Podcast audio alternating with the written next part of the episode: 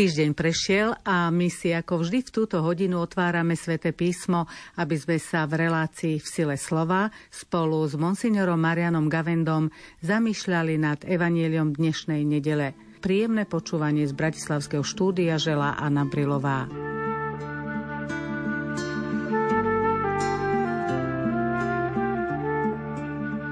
Čítanie zo svätého Evanielia podľa Jána. Keď Ján videl, ako k nemu prichádza Ježíš, zvolal. Hľa, Boží baránok, ktorý sníma hriech sveta. Toto je ten, o ktorom som hovoril. Po mne prichádza muž, ktorý je predo mnou, lebo bol prv ako ja. Ani ja som ho nepoznal, ale preto som prišiel a krstím vodou, aby sa on stal známym Izraelu. Ján vydal svedectvo. Videl som ducha, ktorý ako holubica zostupoval z neba a spočinul na ňom. Ani ja som ho nepoznal, ale ten, čo ma poslal krstiť vodou, mi povedal. Na koho uvidíš zostupovať ducha a spočinúť na ňom, to je ten, čo krstí duchom svetým. A ja som to videl a vydávam svedectvo, že toto je Boží syn.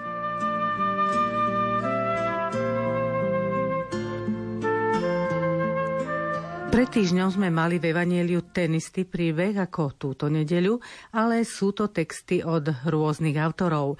Minulý týždeň to bol evangelista Matúš a teraz je to evangelista Ján. Obaja píšu, že Ján Krstiteľ nazval Ježiša Božím baránkom. Už sme v novom kontexte, už sa uzavrelo Vianočné obdobie, máme pred sebou až do prvej pôstnej nedele obdobie, v ktorom nám Evanielia budú približovať začiatky Ježišovho pôsobenia, ten rozmach, kázanie, uzdravovanie. A v tomto kontexte naozaj ten úvodný tón, že toto všetko nekoná Ježiš z Nazareta, rodák niektorých učeníkov a ten, ktorého mnohí poznali, ale že to je Boží baránok, to dáva tomu veľmi dôležitý nádych, preto aj Evangelium z druhej nedele období cez rok je ešte z Evangelistu Jána, i keď potom celý rok budeme čerpať prevažne z Evangelistu Matúša. Jednotlivé roky A, B, C majú svojho nosného evangelistu, i keď niektoré texty vzhľadom na liturgický rok sa potom doplňajú z ďalších evanielí. V tejto udalosti sme ešte stále pri Jordáne. Úvodná veta nám hovorí, že Ján uvidel Ježiša a nazval ho Božím baránkom. Odkiaľ vedel, že Ježiš je baránok Boží? Keď sa vžijeme do toho, že krátko predtým Ján videl samozrejme svojimi očami Ježiša, ktorý mu bol blízky príbuzný, poznali sa, to bolo samozrejme, že keď sa na neho pozrel, tak videl, kto to prichádza ale vieme, že predtým nevidel, teda vnútorným zrakom aj to priznáva, ja som ho nepoznal. Prišiel, ten, ktorému pripravoval cestu a tiež ho spočiatku nerozpoznala. Vidíme tu, že Jánovi Krstiteľovi sa rozjasnilo, už tu z istotou hovorí hľa Boží baránok, ktorý sníma hriech sveta. Otienky, ktoré nám z textu vyplývajú, sú teda, že už e, Ján pozeral na Ježiša očami viery, pretože ľudskými očami videl len svojho príbuzného. A potom e, nie je zanedbateľné to, že Ježiš prichádza v ústrety. A Jan zvolá, to bolo naozaj niečo prekvapivé. My to už tak konštatujeme ako samozrejmú vec. V každej svetej omši máme citované tieto slova, keď kňaz dvíha hostiu, hla baránok Boží, ktorý sníma hriechy sveta. Ale v tom kontexte to bolo zvolanie, to bol úžas, to bol e, vrcholný moment v živote svätého Jana Krstiteľa, takže aj do toho je potrebné sa vžiť. No a potom je zaujímavé, že nehovorí tu ten, ktorý sníma hriechy sveta, teda jednotlivé hriechy, ale je tu jednotné číslo, nie je to omyl. Znova aj takáto drobnosť má význam. Ide tu o hriešný stav ako taký, tú hriešnosť celého sveta. To, že svet je ponorený v hriechu, toto všetko on zo sveta sníma. To ako keby naozaj bola určitá oblasť v hmle a Jedna vec by bola ľudí postupne z tej hmly vyvádzať na svetlo, alebo odstrániť celú tú hmlu, že sa zrazu rozjasní. Takže toto bolo poslanie baránka. Vieme, že Kristus mil svojou obetou naše hriechy. Niekto by mohol povedať, ale tie hriechy sú stále tu. Ľudia stále hrešia. Ako je to s tým zmývaním hriechov? No tu sa možno treba zastaviť nad tým spojením Boží baránok, pretože, ako som už povedal, sme na toto spojenie zvyknutí, ale Jednak e, v povedomí aj Jána Krstiteľa, aj všetkých jeho poslucháčov bola úplná istota, že len Boh môže snímať hriechy, odpúšťať hriechy. Aj neskôršie Ježišovi vytkli, kto je tento, keď hovorí o odpustení hriechov, len Boh môže odpustiť hriechy.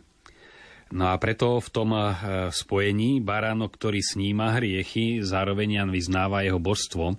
A na druhej strane to božstvo sa prejavuje práve v tej poníženosti baránka. Baránok má veľmi rôznorodú symboliku v starom zákone a ako aj bol vnímaný všeobecne, pretože eh, jednak eh, každý rok na Veľkú noc tí, čo putovali do Jeruzalema, obetovali baránka a potom ho spolu jedli. To bolo čosi všeobecne známe. Potom eh, celkové boli denne obetované baránky v chráme, čiže bol to ten, ktorý priebežne berie na seba ten baránok skutočný, to zvieratko, ktoré je nevinné, ale berie na seba tú hriešnosť a je obetované. Čiže je to aj to priebežné očisťovanie. On je ten baránok, ktorý stále berie ten hriech na seba. Byť Boží baránok znamená formu, ako sa získavalo odpustenie hriechov a obnovovala jednota s Bohom. Čiže on je ten prostredník, ktorý prináša odpustenie hriechov a zmieruje ľudstvo ako celok, ale zmieruje aj cez pokanie jednotlivého človeka s otcom. Pretože hriech to nie je len nejaké prejavené zlo, vďaka ktorému niekto trpí, či už na tele alebo na duši, ale je to previnenie voči Bohu, úrážka, sklamaná láska, zneužitá láska Boha. Preto aj odpustiť môže ten, koho sa ten narušený vzťah e, týka. To ako keď sa manželia pohádajú, tak sa musia uzmieriť, odpustiť jeden druhému. Nestačí, že im to odpustí niekto iný. Nejaký psychiatr alebo psychológ, kam sa ide jeden manžel k jednému a manželka k druhému vyventilovať. Oni mu pomôžu zbaviť sa toho zlého pocitu, ale ich nezmierí, musia sa stretnúť a odpustiť si. Takisto aj ten narušený vzťah s Bohom musí napraviť ten, ktorý je ním dotknutý. A je to Boh sám, preto len Boh môže tento hriech odpustiť. Ale je tam aj obraz už e, e, konkrétny, práve cez Izaiáša je to baránok, ktorý onemie, ktorý je vedený naozaj na popravu a tam už je e, veľká podoba, jednak, že tie baránky samotné boli obetované na Veľkú noc a Ježiš bol obetovaný na Veľkú noc. A potom ako Ján aj pri opise Ježišovho utrpenia kladie na to dôraz, práve, že je vedený ako baránok, aj že mu stotník prebodol bok, teda vykresluje, ako sa naplňajú Izaiášové predpovede. Toto všetko už o Mesiášovi Izaiáš predpovedal.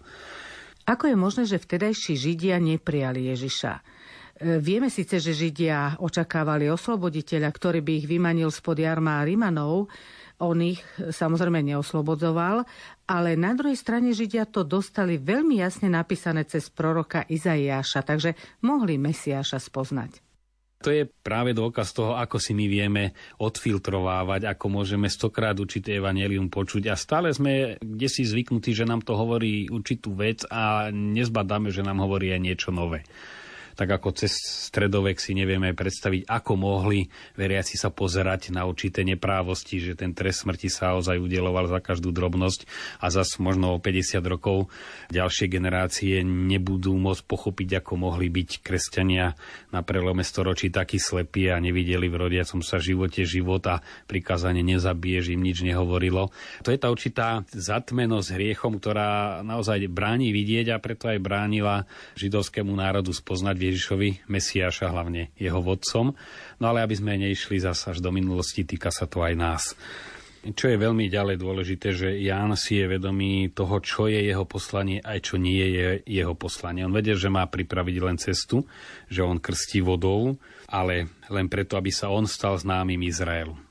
Čiže Vedel, že má pripraviť Mesiášovi cestu, ale nenárokoval si nič viac. Odozdáva priestor potom aj učeníkom, keď poukáže na neho ako na baránka, tak sa niektorí Jánovi učeníci pohli za Ježišom. Ďalej je Jánovo svedectvo, že videl ducha, ktorý ako holubica zostúpil na Ježiša a spočinul na ňom. Je to zaujímavý obraz a vyznanie. Môžeme si to sprítomniť? Znova je potrebné zdôrazniť, že my si to síce oddelujeme, Otec na nebesiach, Ježiš kráča po Palestíne a Duch Svetý ako najmenej známa bytosť Najsvetejšej Trojice, ako duch, ale dôležité je byť si vedomý, že Boh je Trojica a všade, kde pôsobí Boh, je prítomný aj Otec, ktorý syna posiela, syn, ktorý plní Otcovú vôľu a naplňajú duchu svetom. A to sa nám krásne prejavilo aj v tejto udalosti krstu, keď Jan vydáva svedectvo Videl som ducha, ktorý ako holubica zostupoval z neba a spočinul na ňom. Veľmi pekne túto pasáž vysvetlil eh, minulú nedelu svätý Otec pri eh, krste detí v Sixtinskej kaplnke a povedal to asi takto. Boh sa Ježišovi, on tam použil raz, zmenšil až na našu rovinu. A nielen na rovinu človeka, pretože človek je naozaj úžasné Božie stvorenie, ale na našu rovinu, by sme mohli povedať rozumovo, zatemneného hriechom obťaženého až na túto rovinu, našimi hriechmi sa obťažil. Čiže nielen, že zobral na seba ľudskú prírodzenosť, vstúpil medzi nás, ale e, práve to najhoršie, čo na nás bolo, zobral na seba a práve v tej chvíli nás urobil rovnými Bohu. To je trojčlenka. Ak Boh sa rovná človek, teda Boh sa sám postavil na úroveň človeka, môžeme to povedať obrátenie, človek rovná sa Boh. A toto bolo tak niečo úžasné, to je tá genialita Božieho plánu, ktorá je tak veľmi jednoduchá, že otec s obrovskou radosťou, zalúbením sa pozera, ako syn takto náplňa jeho vôľu je to zároveň nevysvetliteľné, prečo Boh si vybral takúto formu, ale je to prejav jeho lásky a láska ide do krajnosti že až do krajnosti sa ponížil. A ešte v tom ponížení naozaj to utrpenie, ktoré nám opisujú pašie, ako si ním prešiel, utrpenie tela i ducha, toho všetkého, bol prejav lásky, ktorá ide až do extrému. Už ďalej Boh ísť nemohol, hoci nemusel, ale chcel. A to vyvolávalo to otcovo zalúbenie a to zalúbenie sa nazýva Duch Svety. Tak ako keď ozaj rodičia vidia, že sa ich dieťaťu niečo podarilo, tak ich naplní radosť, a to, čo my ľudsky povieme radosť, že naozaj sa poteší otec alebo matka z úspechu svojho dieťaťa, že sa v ňom zbadajú, tak to sa povie v Trojici Duch Svety to, čo ho e, naplňalo otca tým láskavým pohľadom, ktorý vyvolávala oddanosť jeho syna, lebo to nie je poslušnosť, že sa podriadil otcovi, ale to bol prejav lásky, že otec, keď ty si sa takto rozhodol, ja to idem vykonať a to naplňalo nebeského otca to otcovskou radosťou. Môžeme to hĺbšie pochopiť práve cez e, obraz milosrdenstva, o ktorom sme tiež hovorili, že naozaj podstatou Boha Otca je milosrdenstvo, ktoré je zosobnené. Jeho syn, ktorý je od väčšnosti a nielen keď sa narodil v Betleheme, je zosobnené Božie milosrdenstvo a to milosrdenstvo sa túži rozlievať a prejavovať. No a tým, že ľudia ani nie sú v stave pochopiť a prijať to, kto je Boh, tak on práve, aby sme sa vyrovnali, tak sa e, približuje k nám a v tom jeho zmenšení sa vlastne vyzdvihuje človeka na tú úroveň, ktorú pôvodne v Božích očiach mal teda byť božským, byť spojený s Bohom. A to bola tak veľká vec, že ja v tej chvíli zaplesal. To bola naozaj, prenikla ho táto skutočnosť, ktorá sa nedá vidieť očami aj tá holubica, ako si ju máme predstaviť? Teda ako si predstaviť Ducha Svetého? Vidíme, nie holubica zostúpila, ale duch ako holubica. To sú obrazy, aj to slovíčko ako už naznačuje, že sa tým myslen určitý obraz. Človek niekedy povie, že sa cíti ľahký ako pierko, no ale neznamená, že vyzerá ako pierko, ale že cíti tú ľahkosť. Tak aj tu na tá prítomnosť ducha, ktorá ako holubica všetko preniká a vyleje sa na neho, spočinie na ňom tam Jan hovorí, to je ten, ktorý bude krstiť Duchom Svetým. Na Duch Svetý vieme, že to je ten spalujúci oheň a Ježiš už rozdáva Ducha Svetého, ktorý má určité základné prejavy a možno práve pri týchto by sme sa mohli trochu zastaviť. Myslíte zrejme na dary Ducha Svetého, ale predsa ešte by som sa zastavila pri slovách Jana Krstiteľa. On hovorí, ten, čo ma poslal krstiť, mi hovorí. Kto je to ten, čo ho poslal krstiť. Tak tu znova musíme byť si vedomi, že Jan tu hovorí o duchovnej skúsenosti, nie o nejakom osobnom stretnutí sa s Bohom, ako keď sa dvaja ľudia stretnú. To je veľmi dôležité. Kto zažil rozpoloženie či už skutočného šťastia, alebo určitý druh obdivu alebo radosti, tak už o nič neoklame, niečo podobné, ktoré by nebolo tým stavom. Čiže to bola duchovná skúsenosť Jána, ktorý sa pripravoval na svoje poslanie, ktorý žil v spojení s Bohom cez to obdobie skrytého života a prípravy. A ten, lebo to bol ten istý Boží duch, veď Duch Svetý hovoril cez prorokov a Jan bol posledný z prorokov a najväčší z prorokov podľa svedectva samého pána Ježiša. Čiže mu to bolo čosi tak vnútorne známe, ten vnútorný hlas, ktorý on sa určite v priebehu tej formácie musel naučiť aj odlišovať od tých všelijakých falošných hlasov, a to všetci svedci, ktorí nám zanechali nejaké svedectvo, treba svoje denníky, alebo ich životopisy to zachytili, ale hlavne tie vnútorné denníky, ktoré sa zachovali, že to trvá určitú dobu, keď sa človek aj na základe svojich chýb naučí rozoznávať, čo je ten Boží duch a čo je len prestrojený, ako hovorí svätý Ignác, ten duch temnoty, ktorý sa tvári ako duch svetla, ale nie je to duch svetla a musí to rozoznať. Niekedy je to cez e, určité náklonnosti prírodzené ľudské. Rád človek to pripíše Bohu, alebo zase okolnosti si radšej vysvetlí nejakým spôsobom. A to, že Ján celé roky žil v spojení s Bohom, on sa naučil rozlíšiť, čo je Boží duch a zrazu on pocítil, toto je ono, to je on, to je ten istý duch, s ktorým mám skúsenosť. A tu by som ešte dodal, že tak ako u Jána sa táto skúsenosť nedá oklamať, tak sa nedá ani u súčasných ľudí. My neraz tak veľmi nesprávne delíme ľudí na jednoduchých a kto si na to rád namieta, že či tí inteligentní sú dvojduchy, čiže schizofrenici, ale naozaj každý má len jedného ducha, kto nie je chorý, ale tí bežní ľudia, ktorí skôr úprimní než jednoduchí, lebo o to ide. Môže byť aj vzdelanec úprimný a pokorný pred Bohom a môže byť aj zakomplexovaný primitív.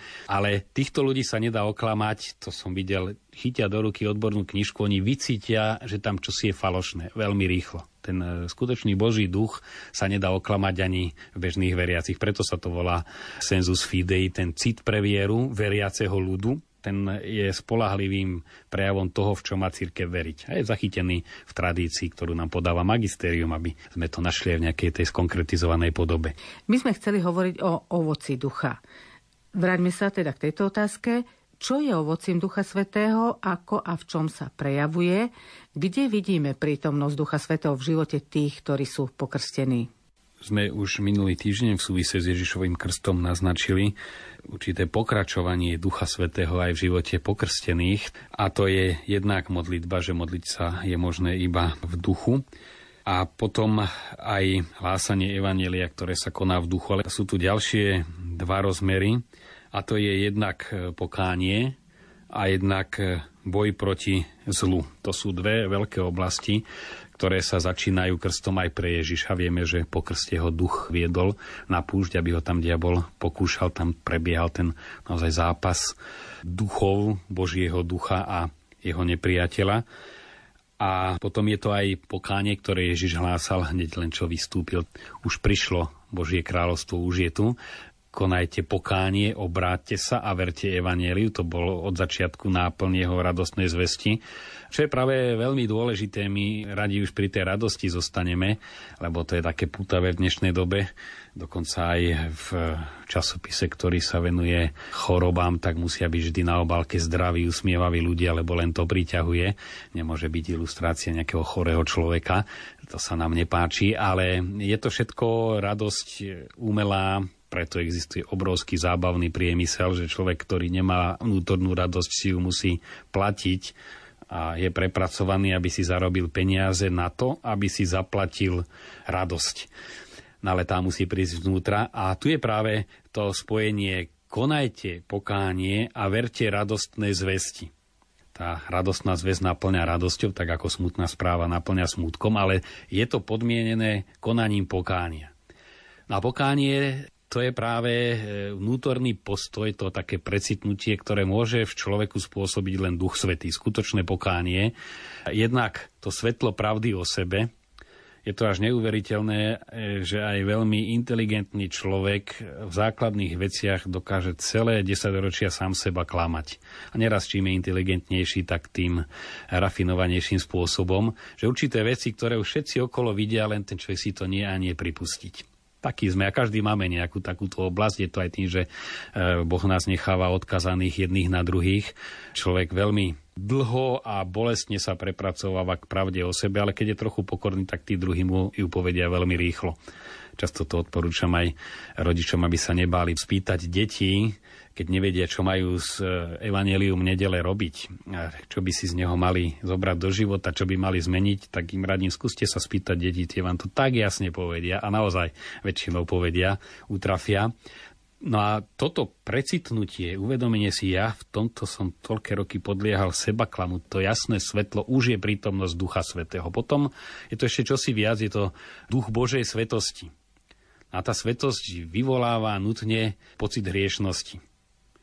To ako keď naozaj sa človek ocitne v blízkosti som to vnímal pápeža, koľky pocitili, keď tam išli z kuriozity. Zrazu tá vyžarujúca svetosť ich viedla k spovedi. To som veľmi často zakúšal, keď som sprevádzal putníkov po Ríme a naozaj Jana Pavla vtedy každý chcel vidieť, keď sa tie hranice otvorili a mnohí mi povedali, my sme sa išli len pozrieť, išli sme si nakúpiť zaujímavé veci a mrkli sme aj na tú audienciu a keď ten pápež prechádza zrazu, a nie len údiv, ale tá vyžarujúca svetosť, ktorá je aj z úradu, aj z osoby, eh, viedla k pokániu. To je skutočne správna reakcia na prítomnosť Božieho ducha. A iný ju nemôže dať, lebo ak sa hriech týka previnenia voči Bohu alebo vôbec stavu nehodnosti pred Bohom, to je ten hriešný stav, lebo naozaj my sme hriešní, tak ako to povedal Peter, odiť odo mňa, lebo som človek hriešný, sa postavil do tej pozície malomocného, ktorí museli vtedy kričať zďaleka chodte odo mňa preč, lebo by ste sa nakazili hriechom a on keď si uvedomil Ježišovú svetosť, jeho božstvo, tak povedal choď odo mňa, pretože ja som hriešný, ty sa ku mne nemôžeš ani priblížiť. Ale vidíme tam aj ten opačný krok, že Ježiš mu hovorí práve, že som sa priblížil a urobím ťa rybárom ľudí. Čiže sa k nemu ozaj jednak približuje a prejavuje mu veľkú dôveru. Mnohí ľudia, najmä tí, ktorí veľmi nepraktizujú vieru, si myslia, že sa nemajú z čoho spovedať. Predsa povedia si, nezabíjame, nekradneme a tak sú spokojní a myslia si, že je všetko v poriadku. Práve to mať z čoho aj každý týždeň, to je práve ovocie Ducha Svetého, že ono človek aj postupným spovedaním sa citlivieva na svoju hriešnosť. Sa stalo jednej sestričke Slovenke, ktorá išla do Južnej Ameriky a tak náhle pomerne sa predstavení rozhodli, že ju tam poslali, tak španielsky veľmi dobre nevedela a našla si tam spovedníka, keď už po niekoľkých mesiacoch znova bola u neho na spovedi, tak jej hovorí ten spovedník, sestrička, a už ste sa polepšili. Tak ona taká spokojná, že už sa stala lepšia trochu, že to si všimol a on hovorí, už viete povedať viacej hriechov.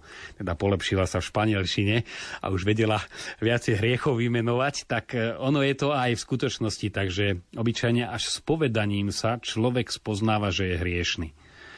To je určitá špirála, až keď si pripustím, že som hriešný, vtedy si to uvedomujem a zistujem, v akých rozmanitých prejavoch sa tá hriešnosť navonok prejavuje. No a kto sa zase na druhej strane uzatvára pred spovedou, tak napokon si myslí, že naozaj aj po rokoch nič také zlé nespravil. Nakoniec ten boj so zlom človek zvádza stále, niekedy je úspešnejší, niekedy menej úspešný a nakoniec aj Ježiš bol pokúšaný. Ježiš e, je naplnený duchom a vidíme jednak pri pokúšaní na púšti, ale cez celý jeho život sa nesie ten stred s diablom. Niekedy akoby ustúpil do úzadia, ale stále vystupuje, čo ťa do mňa, alebo v Getsemanskej záhrade a v týchto chvíľach ťažkých pokúšaní. Ježiš tam bojuje Božím slovom, duchovnými zbraňami a my si to musíme uvedomiť, lebo to fakt je otázka, či si to aj uvedomíme, že tá podstata aj súčasnej situácii vo svete nie je vysvetliteľná ani sociologicky, ani psychologicky, ale v hĺbke na pozadí je to boj dobrá so zlom. Aj tie štruktúry, ktoré síce majú ako cieľ eh, bohatstvo, teda zdanlivé z ich pohľadu dobro, ale tá zatemnenosť, že celú tú civilizáciu týmto spôsobom vedú do záhuby, to je demonická sila zatemnenia mozgu a vôle a srdca, pretože len diabol môže chcieť zlo rozklad, smrť, podvádzať, klamať. A ono to vyzerá formou dnešnej kultúry, ktorá sa nazýva kultúrou už tie také rafinované názvy, rodová rovnosť, alebo ako sa to stalo v jednej nemocnici, kde tak dokázali lekári zmanipulovať e, danú ženu, že ani nevedela, keď ide na potrat, že ide na potrat, lebo jej tvrdili, že len odstraňujú dôsledky zlyhanej antikoncepcie. Či vidíme, ako sa to dá zaobaliť a ona sama bola v rozpakoch, aj sa považovala za veriacu, ale kričala po tých, ktorí jej to pripomínali, že však ale je tam prítomný život. A toto je to demonické zlo, ktoré je prítomné v rôznych podobách. Ľudia, ktorí sú na určitých dôležitejších postoch, by to všetci vedeli povedať, aj keď by to o nich človek návonok nepovedal, že naozaj tam, kde je určitá zodpovednosť a možnosť konať dobro, či na cirkevnom poli alebo na politickom, spoločenskom, tak sú vystavení obrovským rafinovaným útokom a nielen nejakých mafií skrytých alebo známych, ale naozaj cítia až demonické sily zla. Lebo tam, kde je viac dobrá, je to zlo sa viacej prejavuje a ten boj je o to výraznejší. No je to Duch Svety, ktorý nás do tohto boja vedie, lebo nemôže nenarážať a je dôležité byť si vedomý, že my s Duchom Svetým do tohto boja ideme. Ako spolupracovať s Duchom Svetým a ako toto evanelium pretaviť do praxe? No ja myslím, že jedna z foriem, ako žiť toto evanelium cez týždeň je učiť sa spolupracovať s Duchom Svetým, čiže nadobúdať duchovnú skúsenosť, ktorá sa dá naozaj nadobudnúť len skúsenosťou. Každý si ten vnútorný cit musí budovať zvnútra, to sa nedá naučiť e, z nejakej knihy. To znamená, jednak e, keď ideme do nejakej či už činnosti alebo aj problému, tak e, si tak povedať Duchu Svetý, ty ma veď. Často sa odporúča aj kazateľom, aby sa modlili k Duchu Svetému, aby on pôsobil v srdciach tých, ku ktorým hovorí. Ale to platí aj pre rodičov, keď sú hlavne rodičia deťom a dospievajúcim deťom niečo povedať, prosiť Ducha Svetého, aby najskôr otvoril srdcia tých detí a viedol ich jazyk. Napríklad to sú veľmi konkrétne možnosti, ako si privykať e, spolupracovať s Duchom Svetým. No a potom si aj uvedomovať, že na tie sily zla a sily zlého lebo sú to osobné sily, je možné brániť sa a reagovať len duchovnými zbraniami, teda v sile Ducha Svetého. A to znova neprichádza ako nejaký strašidelný démon, ale neraz je to démon lenivosti, ako hovorili už v patristike duchovní autory, alebo je to démon hašterivosti, démon zmyselnosti, dokonca na jednom obraze je zobrazené, ako diabli takými kliešťami otvárajú mníchom pri modlitbe ústa, aby sa im zývalo, aby ich vyrušovali. Isté to už je taký kvetnatý obraz, ale tie sily zla sa prejavujú naozaj znova v živote takým konkrétnym spôsobom a tam si uvedomovať, e, na toto sa dá reagovať len v Božom duchu. Neznamená za každým tieňom vidieť diabla, lebo aj to je extrém. Na to vždy hovorím, e, práve to je veľké víťazstvo diabla, že nevidíme e, Božiu moc a Božiu silu, ale na druhej strane si nezatvárať oči ponárať sa do moci Ducha Svetého, spoznávať jeho pôsobenie a tiež nezatvárať si oči pred zlom, to je naša úloha na tento týždeň. Relácia v sile slova sa končí. Ďakujem monsignorovi Marianovi Gavendovi za jeho výklad a vám, milí poslucháči, za pozornosť. Lúčia sa s vami a požehnaný týždeň vám želajú majster zvuku Matúš Brila a od mikrofónu Anna Brilová. Tešíme sa na vás o týždeň.